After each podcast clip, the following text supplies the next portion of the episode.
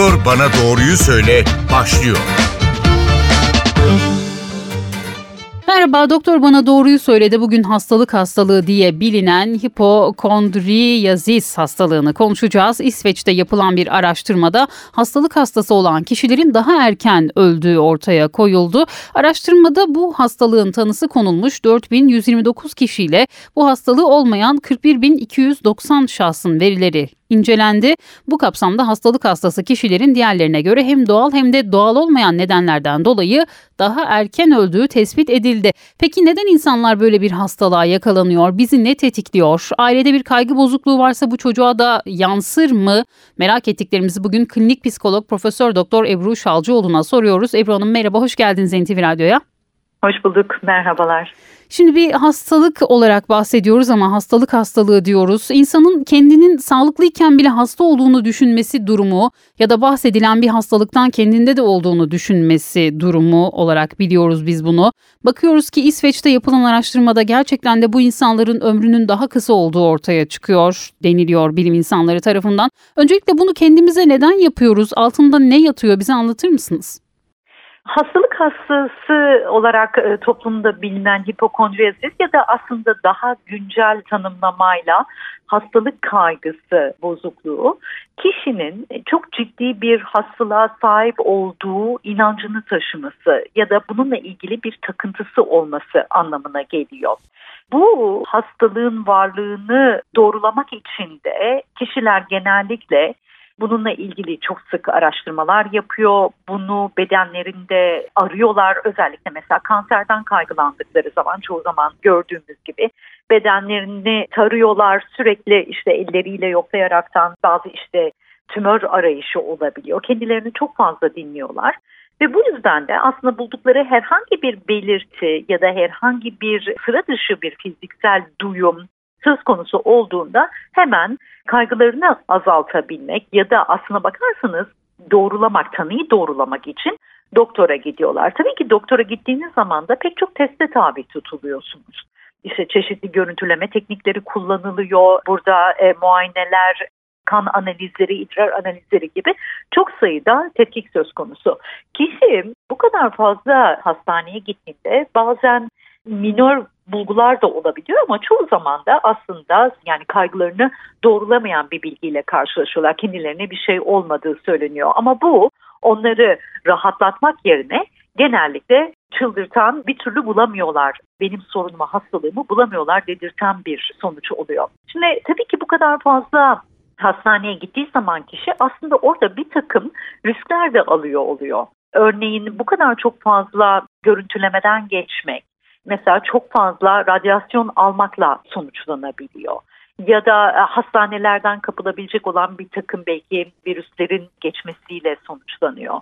Bazen o kadar sıkıntı olabiliyor ki ameliyat olabiliyorlar. Bu ameliyatların komplikasyonları olabiliyor. Anestezi komplikasyonları olabiliyor.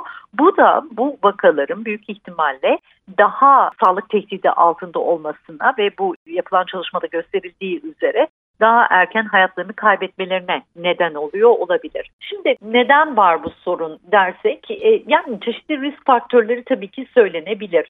Örneğin kişinin biyolojik veya genetik bir yaskınlığı olabilir bununla ilgili olarak. Hepimizin çeşitli sorunlar için genetik biyolojik faktörlere bir yaskınlığımız var. Aile etkisi olabilir. Ailede sağlığa karşı bir hassasiyet ya da evhamlı olma hali olabilir. Kişi hasta olduğu zaman belki çevresinden daha fazla ilgi görüyor olabilir. Zamanında ağır bir hastalık geçirmiş olabilir ve bunun akabinde sürekli devam eden bir korku gelişmiş olabilir. Çeşitli hayatta karşı karşıya kaldığımız stresörler de açıkçası bizim kendi bedenimize karşı duyarlılığımızı arttırabilir. Yani tek bir sebepten burada bahsetmek mümkün değil. Çok çeşitli sebepler söz konusu. Peki mesela şunu çok duyarız işte aslında tansiyon hastalığım yok ama doktor gördüğüm zaman tansiyonum yükseliyor. Bu da aslında kendi kendimizi biraz hasta ettiğimiz anlamına geliyor değil mi? Bu o tansiyon yüksekliği başka sonuçlara da varabilir çünkü. Aslında o doktor korkusuyla alakalı bir şey beyaz önlük korkusu gibi Türkçeleştirebileceğimiz bir ismi var kişiler duyarlılığı olan kişiler doktorla karşılaştıklarında hı hı. daha fazla korktukları için tansiyonları daha yüksek e, çıkabiliyor. Hı hı. Onunla ilgili bir bulgu. Elbette tabii ki psikolojik faktörlerle biz bedenimiz üzerinde bir takım değişiklikler yaratabiliyoruz. Mesela çok iyi bilinen bir faktör strestir. Stresin bağışıklık sistemini düşürdüğüne yönelik çok sayıda çalışma var. Günümüzde kabul edilen bir gerçeklik. Yani kişinin sağlıklı olabilmesi ve bağışıklık sistemini koruyabilmesi için stresi iyi yönetebilmesi gerekiyor. Yani stresi ortadan kaldırmak mümkün değil. Hı hı. Hayatımızda her zaman stres olacaktır. Ki olması da gerekiyor çünkü stresin insanı hayatta tutan bir yanı da var. Hı hı. Uyandığımız andan itibaren stres hormonları çünkü salgılanmaya başlanıyor ama aşırılaşmış stres ve bununla bir türlü baş edememe sonunda beden üzerinde mutlaka bir yük yaratır. E, bağışıklık sistemi başta olmak üzere e, organ sistemlerini olumsuz etkileyebilir. Örneğin gastrointestinal sistemi de çok olumsuz etkileyebilir. Evet. Deriyle ilgili, ciltle ilgili problemler de ortaya çıkarabilir. Ve bunlar da sonunda tabii ki sizin biraz önce dikkat çektiğiniz üzere insanların çeşitli hastalıklara sahip olduklarına dair korkularını tetikleyebilir. Yani sürekli mide bağırsak sıkıntısı çektiğiniz zaman aklınıza en kötüsünü getirme eğiliminiz de varsa eğer bunu işte kanser gibi ciddi bir sonuçla bağlantılandırırsınız ve sürekli bunun olup olmadığıyla ilgili araştırmalar yaparak, tetkikler yaparak bir kanıya varmaya, tanıya ve tedaviye varmaya çalışabilirsiniz. Oysa oradaki asıl faktör strestir. Stresi yönettiğiniz zaman belki de o gastrointestinal sistemler geçecektir ve sorun ortadan kalkacaktır. Hı hı. Peki bu e, hastalık hastalığına sahip olanlar en sık ne şikayetlerle size geliyorlar ya da geliyorlar mı? Bu durumu inkar etme hali de var mı? Ne dersiniz bununla alakalı? Güzel bir nokta. Şimdi genellikle hastalık hastası dediğimiz ya da hastalık kaygısı bozukluğu olan insanlar ya da somatik belirti bozukluğu olan gene aynı sınıfta benzer bir soruna sahip olan insanlar en son ruh sağlığı uzmanlarına gelirler. Neden? Çünkü hani senin sorunun psikolojik denmesi bu insanlar için rahatsız edicidir, iticidir, duymak istemedikleri bir şeydir. Çünkü özellikle somatik e, belirti e, bozukluğu dediğimiz sorunda kişinin zaten bedeninde açıklanamayan medikal bir takım semptomlar vardır, belirtiler vardır çoğunlukla işte biraz önce bahsettiğim gibi gastrointestinal sistemde olabilir bu tarz şeyler. Ağrı olabilir vücudun çeşitli yerlerinde ya da ne bileyim e, bir yerde bir seyirme, bir kaşıntı gibi bir, bir belirti bile olabilir ve bu belirti gerçektir ama bu belirti e, gerçek olsa bile medikal bir sebebi yoktur bu psikolojiktir ve kişi kaygı yaşadığı için aslında sürekli bunun sebebini bulmaya çalışmaktan ve bunu ortadan kaldırmaya çalışmaktan dolayı yangına körükle gider ve bu belirti alevlenir. Ve gelmek istemezler o yüzden de bir ruh sağlığı uzmanına gelip de bunun psikolojik olduğunu duymak istemezler. Benzer bir şey hastalık kaygısında da söz konusu. Burada da zaten bir hastalığım var ve bunu tıbbi hekimler tespit etmeli, tanı koymalı diyen kişi de zihninde bir sorun olduğunu düşünmek istemez. Bunun bir takıntı olduğunu, bunun aslında bir obsesyon olduğunu kabul etmek istemediği için en son gelirler ruh sağlığı uzmanlarına. Hı hı. Geldikleri zaman aslında e, tabii ki yapılabilecek bir takım tedaviler var. Bu psikolojik bir sorun olduğu için bu sorunu yönetmeye, tedavi etmeye yönelik geliştirilmiş bir yandan psikoterapiler var, bir yandan da ilaç tedavileri var.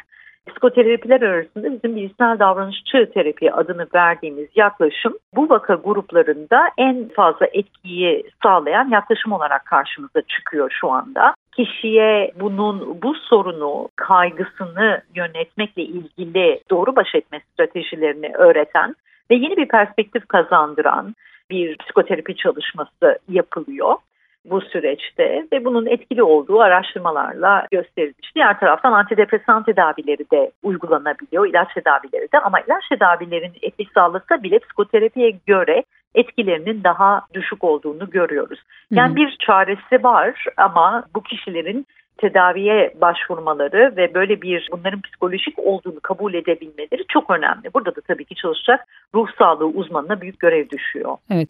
Az önce risk faktörlerini siz de anlatmıştınız. İşte çocukken ciddi bir hastalığa yakalanmış olması, aile bireylerinde bir hastalığın olması, bir kaygı bozukluğuna sahip olmak ya da yakında birinin kaybı böyle şeylere sebep olabiliyor deniliyor evet. risk faktörleri olarak. Siz de gördüğünüz hastalarınızda ortak özellikler ne? Örneğin sürekli Google doktora başvurup oradan kendilerinin hastalığını bulmak mı yoksa sosyal ilişkilerde zorluk mu? Nedir bunun belirtileri sizin gözlemlediğiniz?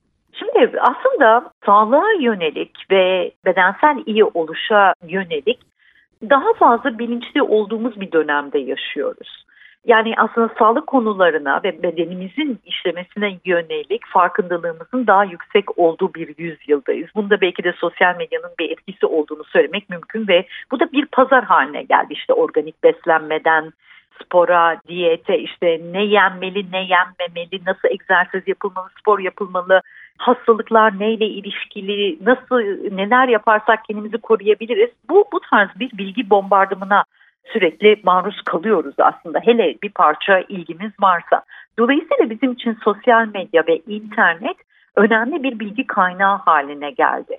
Şimdi genellikle bu sorunu olan insanlarda genel bir belirsizliğe karşı bir toleranssızlık olduğunu görüyoruz. Bir dayanıksızlık hali. Yani örneğin bedenlerinde bir belirti yakaladıklarında, bir şey hissettiklerinde ve bu da ne bileyim açıklayamadıkları ya da sıra dışı buldukları bir hissiyat olduğunda bunun ciddi olduğuna daha hızlı bir şekilde inanıyorlar ve en kötüyü ilgili, düşünüyorlar. Evet, en kötüyü düşünüyorlar. Yani bu bu mesela kanser olabilir. Ben bu benim kanser oldum ya da daha ciddi bir şey kalp hastası olduğum ya da ne bileyim inme geçireceğimin bir göstergesi gibi görebiliyorlar. Ne yapıyorlar bu durumda? İnternet tabii ki ilk araştırma noktası. Oradan hemen taramaya başlıyorlar, aramaya başlıyorlar.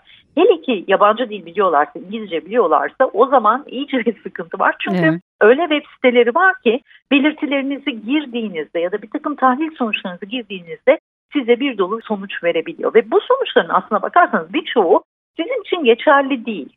Ama siz okuduğunuz zaman ne oluyor? Bu sefer onun sizde olduğuna inancınız daha fazla artıyor, daha da fazla kaygılanıyorsunuz. Şimdi bu kaygıyla bazı insanlar dediğim gibi doktor doktor hastane hastane dolaşabiliyor ama bazıları da hiçbir şekilde doktora gitmeyebiliyor, kaçınabiliyor ve buradaki bu davranışlar tekrar tekrar doktora gitme ya da hiç gitmeme, tamamen kaçınma bunlar kaygıyı yönetmekle ilgili yanlış stratejiler oluyor ve sorunu sürdüren bir etki yapıyor. Dolayısıyla aslında terapide mutlaka hedef alınması gereken davranışlar bunlar. Yani doktora gitme ve internetten araştırma yapmayı makul bir seviyeye çekmek, kaygıyı beslemeyecek bir düzeye çekmek bununla ilgili adımlar atmak gerekiyor.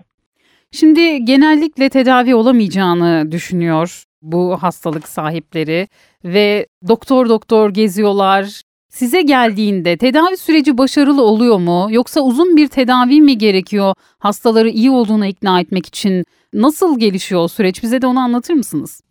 Öncelikle bu vakalarla çalışırken çok da fazla onların zaten dirençli olarak terapiye geliyorlar. Yani zaten fiziksel bir sorun olduğuna dair bir çok yüksek bir kaygı var. Kimi durumda da yüksek bir inanç var. Bazısı inanmıyor belirsiz bazıları tamamen inanıyor. Yani burada çalışan klinisyenin mutlaka bir empatiyle yaklaşabilmesi ve karşı tarafın perspektifini alabilmesi önemli. Yani bu söylediklerini kabul etmek anlamına gelmiyor. Yani onun hasta olduğunu kabul etmek anlamına gelmiyor ama onu ve bu sıkıntısını ciddiye almak anlamına geliyor. Yani mutlaka bu kaygıları ciddiye almak ve doğru bir terapötik ilişki kurmak gerekiyor. Hı hı. Ve burada aslında sen hasta değilsinden ziyade ki medikal testler bunu tabii ki gösteriyor ve mümkünse eğer tabii ki klinisyen kişinin gittiği doktoruyla ya da doktorlarıyla iletişime geçerek bütün o verileri toplamasında fayda var. Böyle bir işbirliğiyle çalışmak çok daha faydalı olur.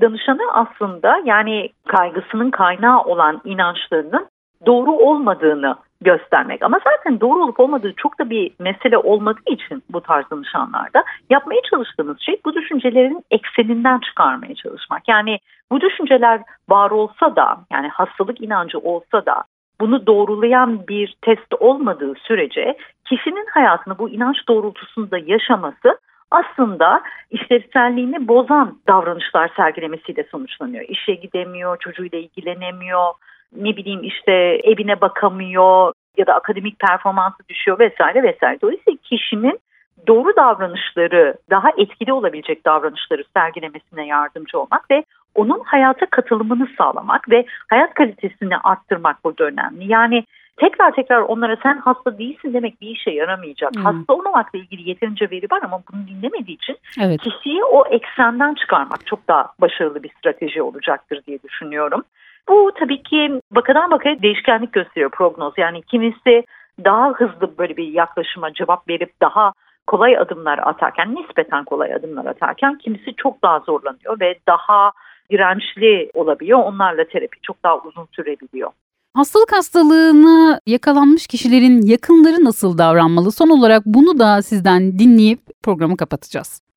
Evet insanlar sorun yaşadıkları zaman genellikle yakın çevreleri, aileleri bundan çok olumsuz etkilenir.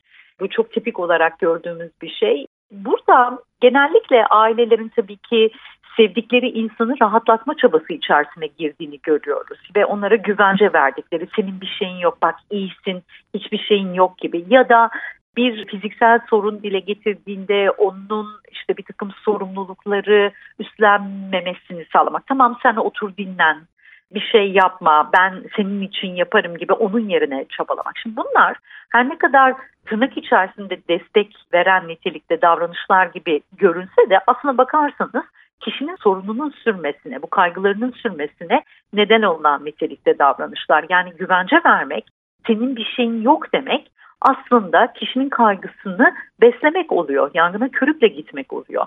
Dolayısıyla orada biraz daha nesnel bir duruş sergilemek. En son doktorun ne dediğini hatırlıyor musun?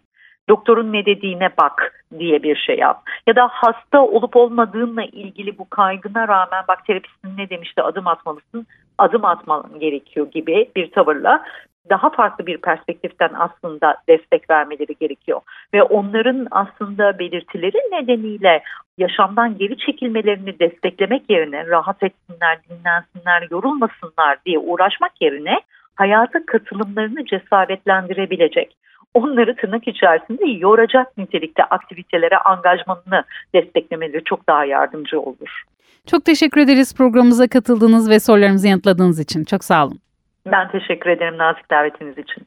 Doktor bana doğruyu söyledi. Bugün hastalık hastalığını konuştuk. Konuğumuz klinik psikolog Profesör Doktor Ebru Şalcıoğlu'ydu. Haftaya farklı bir konu ve konukla tekrar bir arada olmak dileğiyle sağlıklı günler.